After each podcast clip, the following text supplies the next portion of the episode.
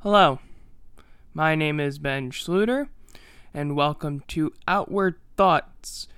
Um, this is, of course, episode 9. Now, I want to preface this one by saying that yes, it is a bit shorter and it is a bit less opinionated, and that's because I'm getting ready this week to move into my apartment. Um, I should also note that there will not be an episode coming out on Saturday. It'll probably be out on Sunday, and it'll again be a bit shorter. I need to get, you know, settled in and all. So, if you want to listen to a more long form one, that'll be next Wednesday.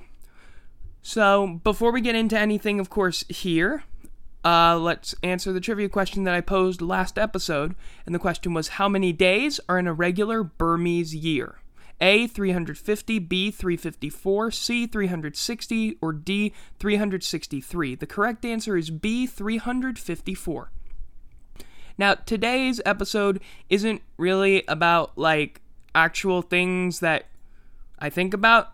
They are just me talking about six Wikipedia articles that I have found through my random browsing that I thought were kind of interesting for one reason or another.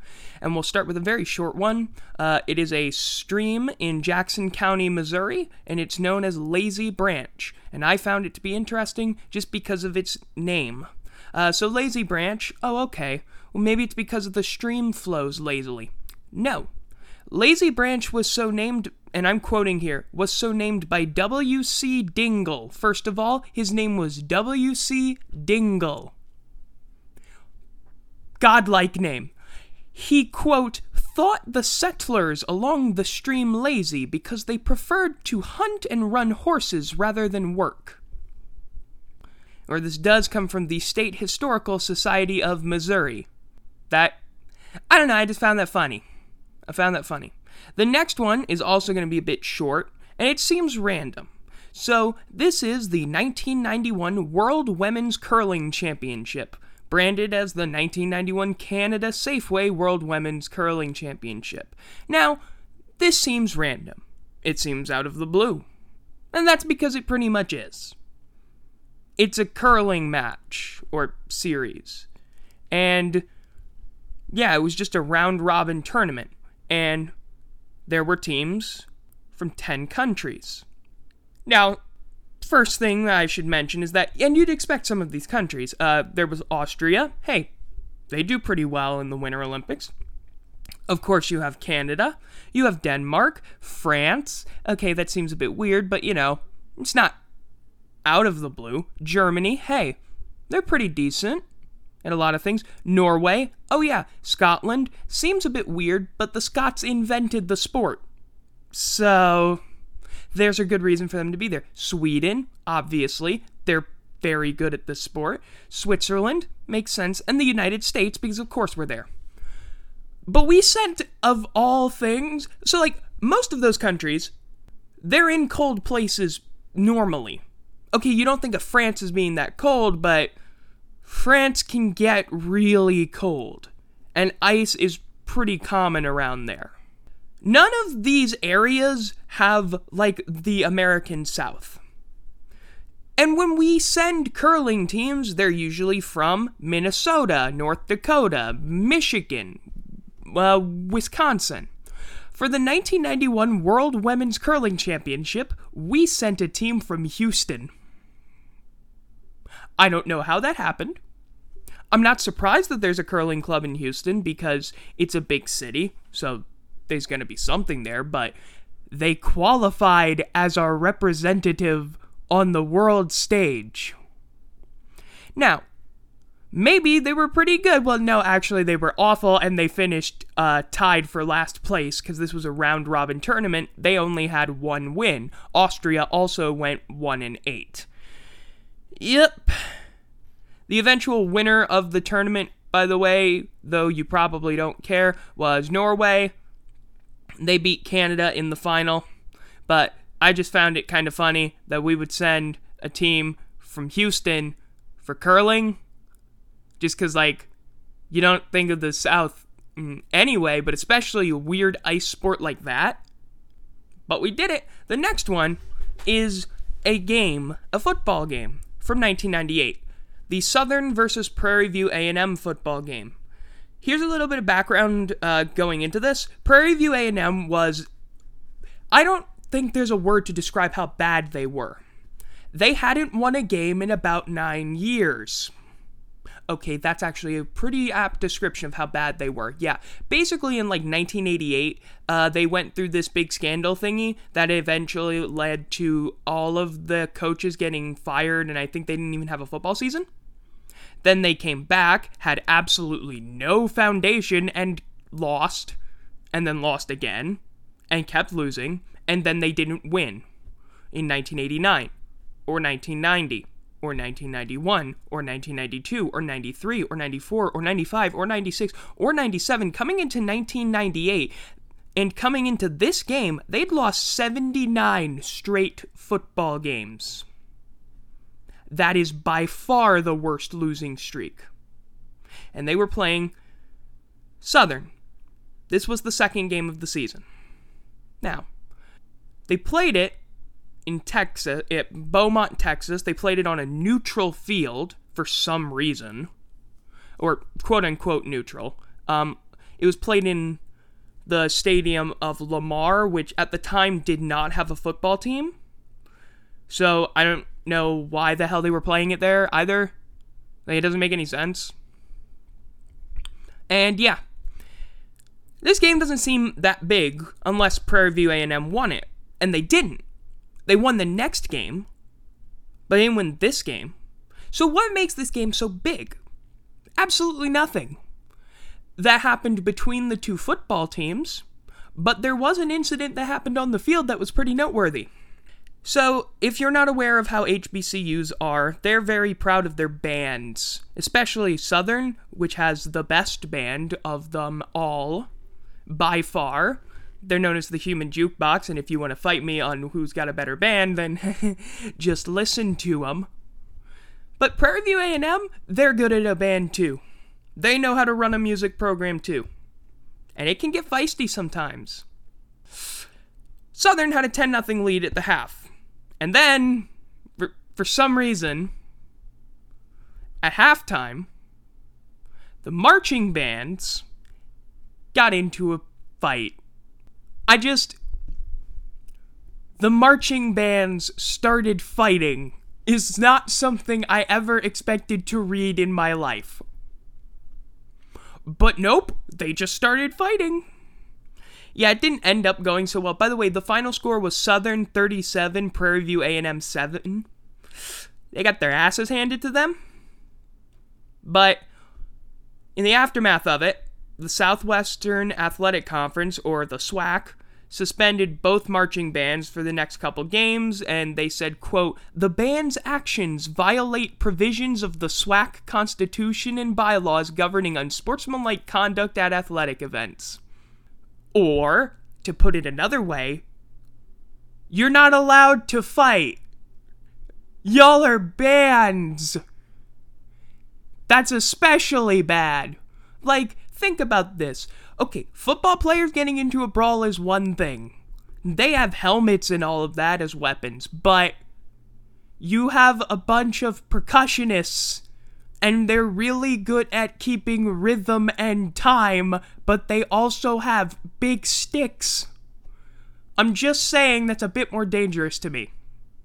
Because they could rat a tat tat on your head in perfect rhythm. Yeah, Apparently, seven Prairie View band members reported injuries. Here's the other problem, though Southern's band, they honored the suspension. Prairie View's did not. Now, granted, Prairie View had also lost the past 80 games.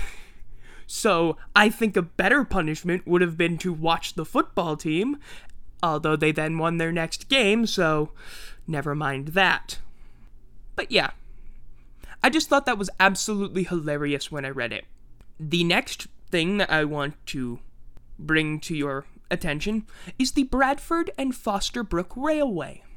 This is something that sounds pretty random, and it kinda is. But you've definitely seen another railway like it. because it's not a traditional railway. It was the first of its kind, probably. It was one of the earliest of its kind. And you've never seen it, but you've seen a copy of it. If you've ever been to Disney World, you have. Because this was a monorail. It was one of the first monorails in America. It was, uh, basically, there was a demonstration of a monorail in 1876. Uh, it was known as the Centennial Monorail. And that one was, and I didn't actually double check this one. Okay, so the monorail was not a new concept, it had already been done in France. But in the US, it was very new. And uh, in Pennsylvania, basically, and so what I should note is that the Centennial Monorail was built for the 1876 uh, centennial of the signing of the Declaration of Independence uh, at the Centennial International Exhibition, which was the first official World's Fair in the U.S., um, which is a big deal. That's a huge deal. But this one was like, hey, what if we took that idea and we redid it? And because it was in uh, a boom town, because if you don't know, Pennsylvania was a booming place for oil in the 1870s. A lot of natural resources in uh, Pennsylvania. That's where they used to get a lot of oil from, actually. It seems kind of weird because you wouldn't ever really think of Pennsylvania of all places, but yes, it actually was um, in the 1870s. It was a bit of a problem with this thing, though. Muddy track. They were building it on ground. They didn't pave roads because this was 1877. Cars weren't really a thing yet. So, yeah. I'm reading through this because I hadn't actually read through this whole article the whole way, but it looks kind of interesting. They closed it in 1879, uh, just a year after it opened. And yeah, I thought it would be interesting, and then I read through it, and it's not that interesting, so sorry for wasting your time. Don't worry, because the last two articles that I have are things we can actually talk about for a long time. And the first one is Americana, or Americana. I don't know exactly how to pronounce it because I don't speak Portuguese. And it's in the state of Sao Paulo, not to be confused with the city of Sao Paulo, in Brazil. Yes, they are two different things. Now, in South America, they consider the whole continent of America. There isn't really much of a concept of like South America and North America. Pan Americanism is more common. The thing is, this city isn't named after like Pan Americanism. It's named after the United States of America. But why would you name a random city after the United States of America? Because it was founded by Americans in 1866. Now, if you know a little bit about timing, you might notice that 1866 is a pretty. You might notice that's a time frame that makes some sort of relation to another. And yes, this has to do with the Civil War. So, here's the thing about post Civil War United States. For many enslavers, and I refuse to call them slave owners for the purposes of this thing because they didn't own them. They couldn't own them. You can't own a person. Though it was codified into law, that does not mean you can do it. So they were enslavers. Um, they didn't want to stop doing that because it was making them too much profit. Which, you know, thinking about it from the I only want money standpoint, I can kind of see it. If you only care about money, you want to keep making money. If that's the only way you've known, you want to do something about it. Well, what they realized was we can't do this whole business of slavery here. If only there were another place we could do it. And then they heard about Brazil. Because Brazil was a the only country in the western hemisphere that had not outlawed slavery. They outlawed it in Brazil in 1888. So that's that is 23 years. I did the math right. Yes, 23 years. So, for a lot of them, for a lot of uh, former Confederates, they thought, hey, you know what makes sense? We can just move to Brazil and keep doing the same shit. So they did it. 1866, a bunch of former Confederates moved to a city that. I'm trying to see what the name of this city was when they moved there. It doesn't look like it has a name. Actually, it didn't really have a name for the city until they came there. It was property between a couple municipalities uh, that eventually became a large city because it was just a random place, and now it's a city with a population of over 200,000. This is a huge city. Okay, it was known as apparently Vila dos Americanos until 1904, uh, when it was actually not an independent city and it became an independent city in 1953. But just let me explain. So there is actually a thing uh, called Confederados or Confederadas. I don't know where to put the um, accent because I don't speak Portuguese. I'm going to be saying that a lot because I don't speak Portuguese. Yeah, about 10 to 20,000 Confederates just moved to Brazil after the Civil War. They just moved there the descendants of whom still live in Brazil to this day. It's a small little it's a smaller group, but it's like there. Um and just reading through it because I hadn't exactly read I'm just going to be honest with you. I hadn't read through these articles before actually looking through this. I just thought it was interesting and I wanted to do that with everyone. Um and it is very interesting to look through this. The first Confederado was Colonel William H. Norris of Alabama. He left with 30 Confederate families and arrived in Rio de Janeiro on the 27th of December, 1865. The settlers quickly gained a reputation for honesty and hard work. They brought modern agriculture techniques for cotton as well as new food crops. Huh. So some dishes like southern fried chicken got introduced into there. Oh, now, oh, that makes me wonder. What the hell did they do? What do, do Brazilians have a. Is there a version of fried chicken that you can get, like, in this region in Brazil that, like, tastes different? Because I need to have that. Because, like, I don't know. Sometimes I just get hungry reading through this stuff. Because it's like, oh my god, that sounds so delicious. Now, one thing about the city itself is that the old flag of the city, um, its coat of arm had its coat of arms on there, and the coat of arms looked like the Confederate flag, and then they changed it. There's an official song of the city, and it says in part, The many Confederates brought us the wheelbarrow, watermelon, cotton, and the plow. Oh, the city celebrates an annual Confederate festival.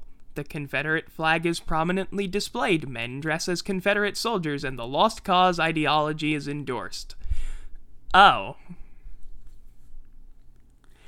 Great. That's not that's not good at all. No, that's just that's terrible. Why why? Why would you do that? Why would you do that? Huh. This is like just seeing that, I didn't I in case you can't tell, I did not read that beforehand. Reading that for the first time makes me like, oh, yeah, I should have figured there would have been something fucked up about this. Yeah. So if you. I didn't really get into this. So if you're not aware about the whole Confederates moving there and the Confederados, like, I didn't know there's a specific term for it, but I know the general idea of it. So basically, many Confederates, they moved to Brazil after um, the passage of the 13th Amendment uh, to continue their horrible practices. Because um, it was legal there until 1888, like I said. And like that just became a thing. That that just became a thing. They learned how to speak Portuguese there, their descendants learned how to speak Portuguese. They're just a part of the culture now. But I just you really didn't have to have a festival where you're pushing this lost cause myth bullshit. Damn it, Brazil. And if you don't under okay, so let me try and explain this to you. If you don't know that Brazil is pretty racist, that's fine. It's Brazil, and not many people think about Brazil as much as they should. But like Brazil is super duper racist. When they lost a World Cup final in uh, their home stadium, the Maracanã, uh, they had a black goalkeeper and they were wearing white. So they decided never to do those two things again for a while. Uh, the the one with the kit, they only wear their gold kit. That's the only kit they have. That's just a uh, big stereotype, uh, superstition. Which you know what? That's a that's an okay thing. Superstitious about what you're wearing, but yeah, the black goalkeeper thing. Yes, that's a thing that happened. I should mention that they have since. I think it it it took them like 60 years. It took about 60 years, but they did not have a black goalkeeper. And if you know about Brazil, yes, there are a decent number of black people there and people of color. They were making sure they had a white goalkeeper.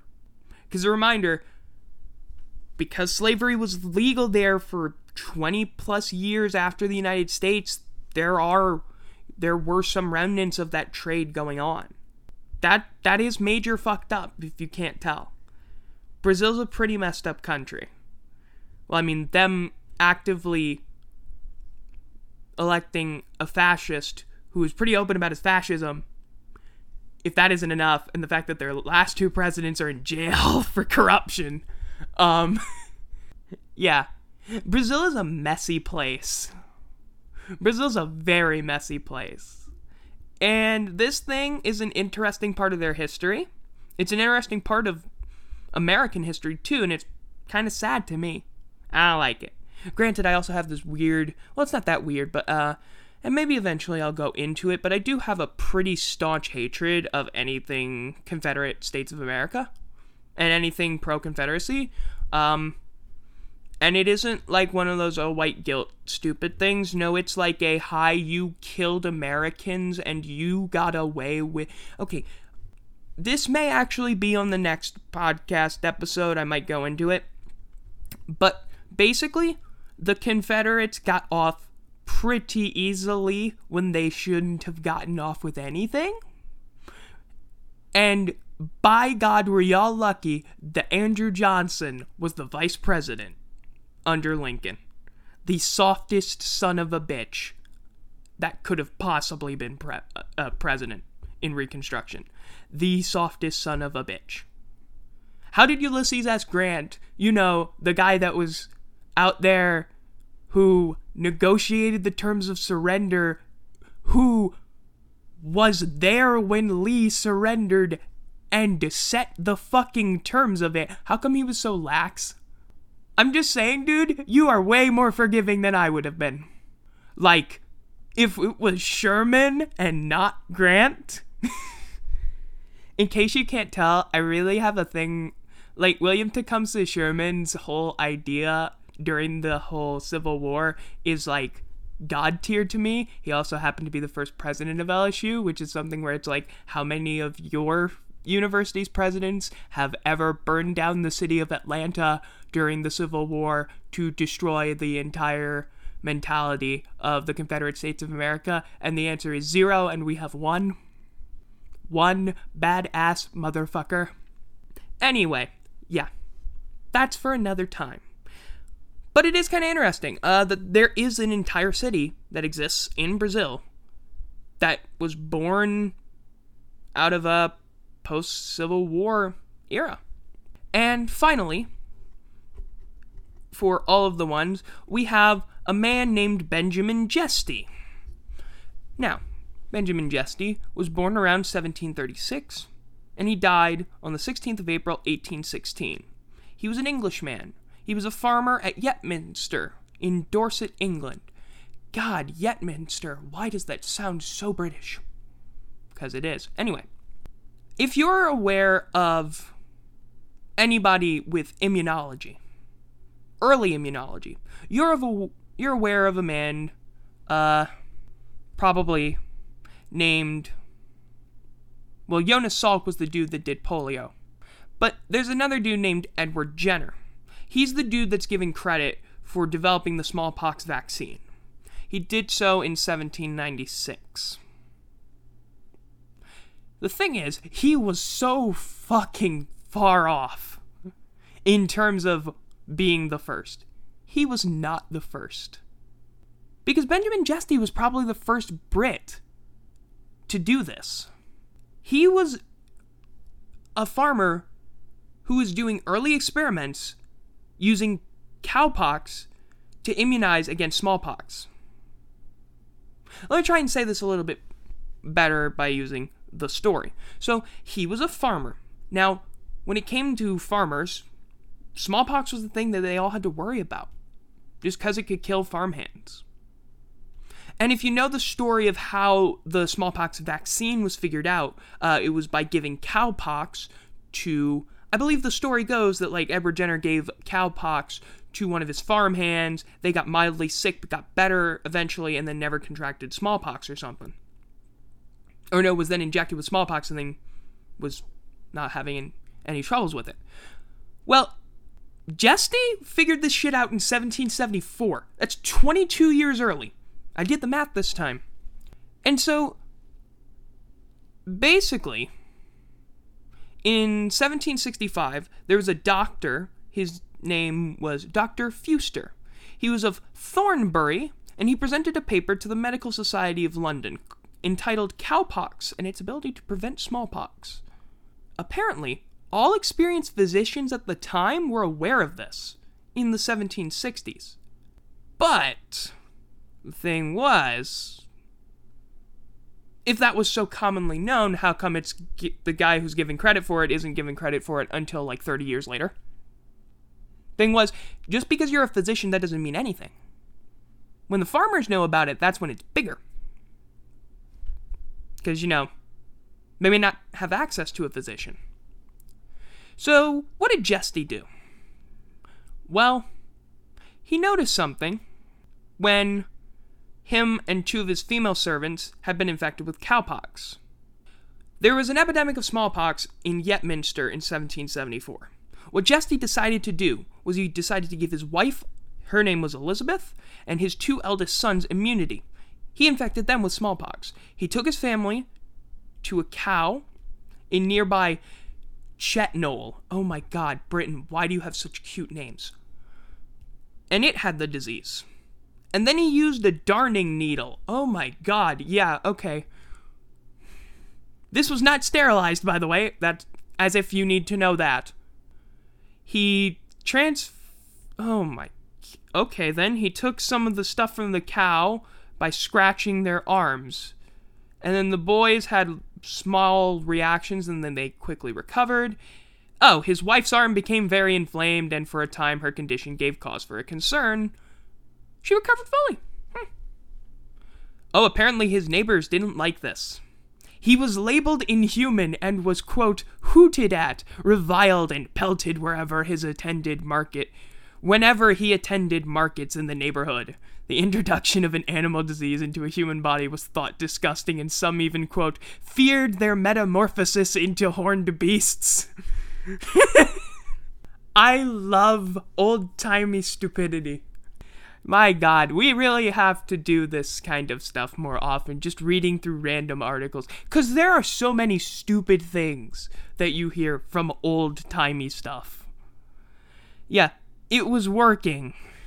So then apparently the powers the interest grew in the 1790s finally got there uh, the thing was jesty never published anything he never published it and in 1797 he moved from yetminster and he was at another farm in worth matrevers or matravers or how do you pronounce this matravers matrevers yeah Okay.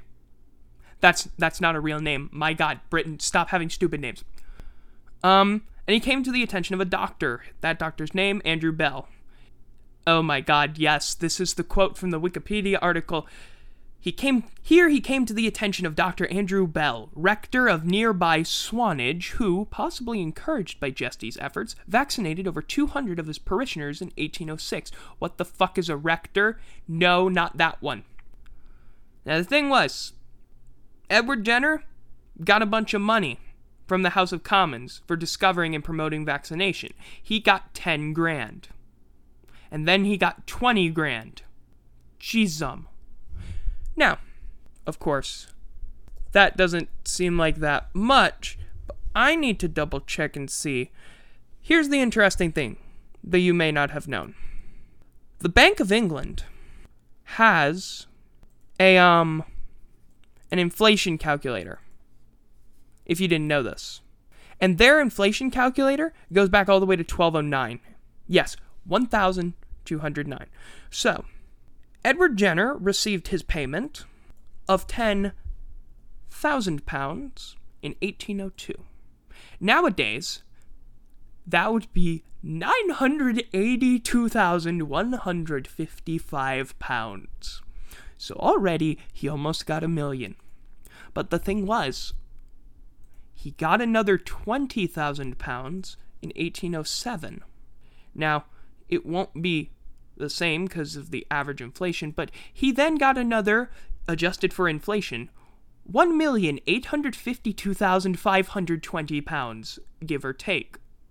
So basically, they gave the man two to three million bucks two to three million quid, I should say, because it's completely separate and you can't really do the currency conversion.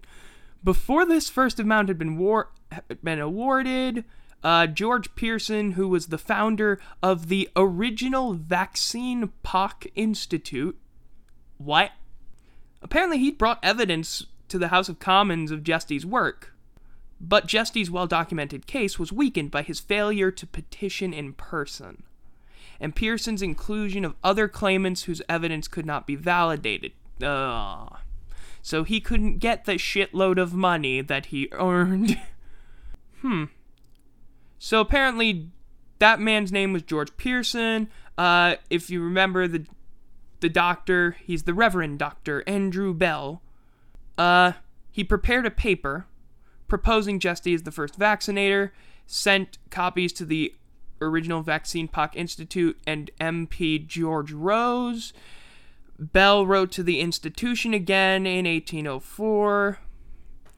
And then in 1805, he gave his evidence before 12 medical officers of the institution, the original Vaccine Pock Institution, on the corner of Broadwick Street and Poland Street. On the corner of Broadwick Street and Poland Street in Soho. His oldest son also made the trip. He agreed to be inoculated with the smallpox again to prove that he still had immunity. Ah, he was presented, after being cross examined, he was presented with a long testimonial and a pair of gold mounted lancets. Well, and then they published it. For the event, Jesty's family had tried to persuade him to dress in a more up to date fashion, but he refused, saying that, quote, he did not see why he should dress better in London than in the country. By God, you snow.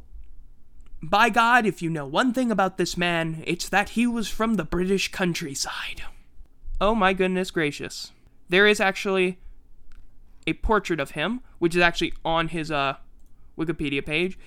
Uh and what's funny about this is that immediately after his interrogation, uh, he was taken round to the studio of the portrait painter Michael William Sharp.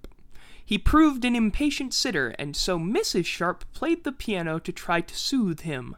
After a, chair, a checkered history, Stop putting Q's where there don't need to be Q's and instead could just be CKs, you British morons. Hey, you know what a QUE looks better as? A CK. Just saying. Also, why do you call checkers drafts? and spell it D R A U G H T S, which looks like draughts. Why do you spell things wrong? Why do the Brits. Do you know how the Brits spell jail? They spell it G A O L. You don't see that as often because they recognized how stupid that looked, but how in the world does G A O L make any sense? J tends to be a more just sound, and the I makes more sense for the diphthong. You dipshits. Anyway, he died in Worth Matravers, which sounds actually like the punchline to a really stupid joke from 18 Well, 1816, actually. Uh, he died and he was buried in a prominent position in the parish churchyard. His widow died in 1824 and was buried alongside him. Here's what his headstone reads To the memory of Ben Benjamin, because they couldn't put his full fucking name because they only had so much width with the fucking stone. Jesty of Downshay, who departed this life April 16th, 1816, aged 79 years. He was born at Yetminster in this county and was an upright, honest man, particularly noted for having been the first person known that introduced the cowpox by inoculation, and who, from his great strength of mind, made the experiment from the cow. That's in parentheses for some fucking reason, on his wife and two sons in the year 1774. Looking at the picture right now, you can barely freaking see it because Wikipedia didn't want to actually put something on there that looked decent. There is one problem that is to be said about his whole thing. Benjamin Jesty was the first person to inoculate against smallpox in Britain.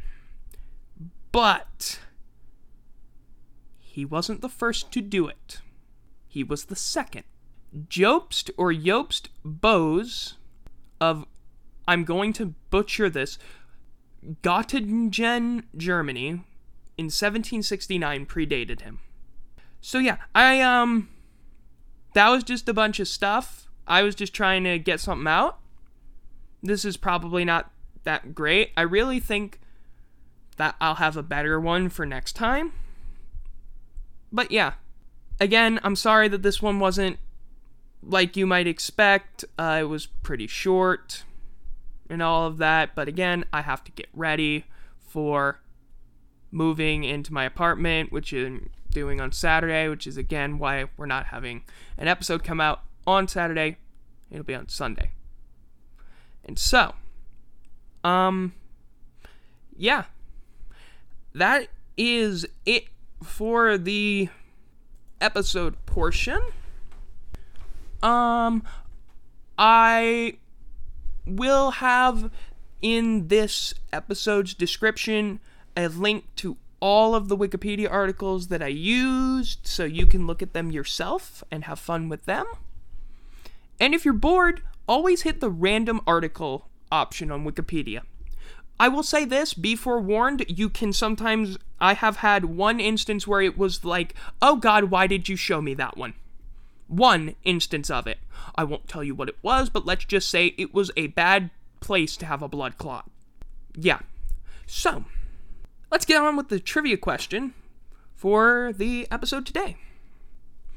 And the question is White slavery is an early 20th century term that referred to what? A. Racial equality. B. Forced conscription, also known as uh, being drafted into the army? C. Sex trafficking? Or D. Child labor? The answer to that question will be on the next episode. That's going to be Sunday, like I said. Um, and yeah. So, you can find me on Twitter and Instagram, like I've said, at capital B E N, capital S, capital L, capital A, capital S, P O R T S. I have been Ben Schluter. Those really haven't been many outward thoughts, those were just some stories. But really, what does it matter? And yeah, bye bye!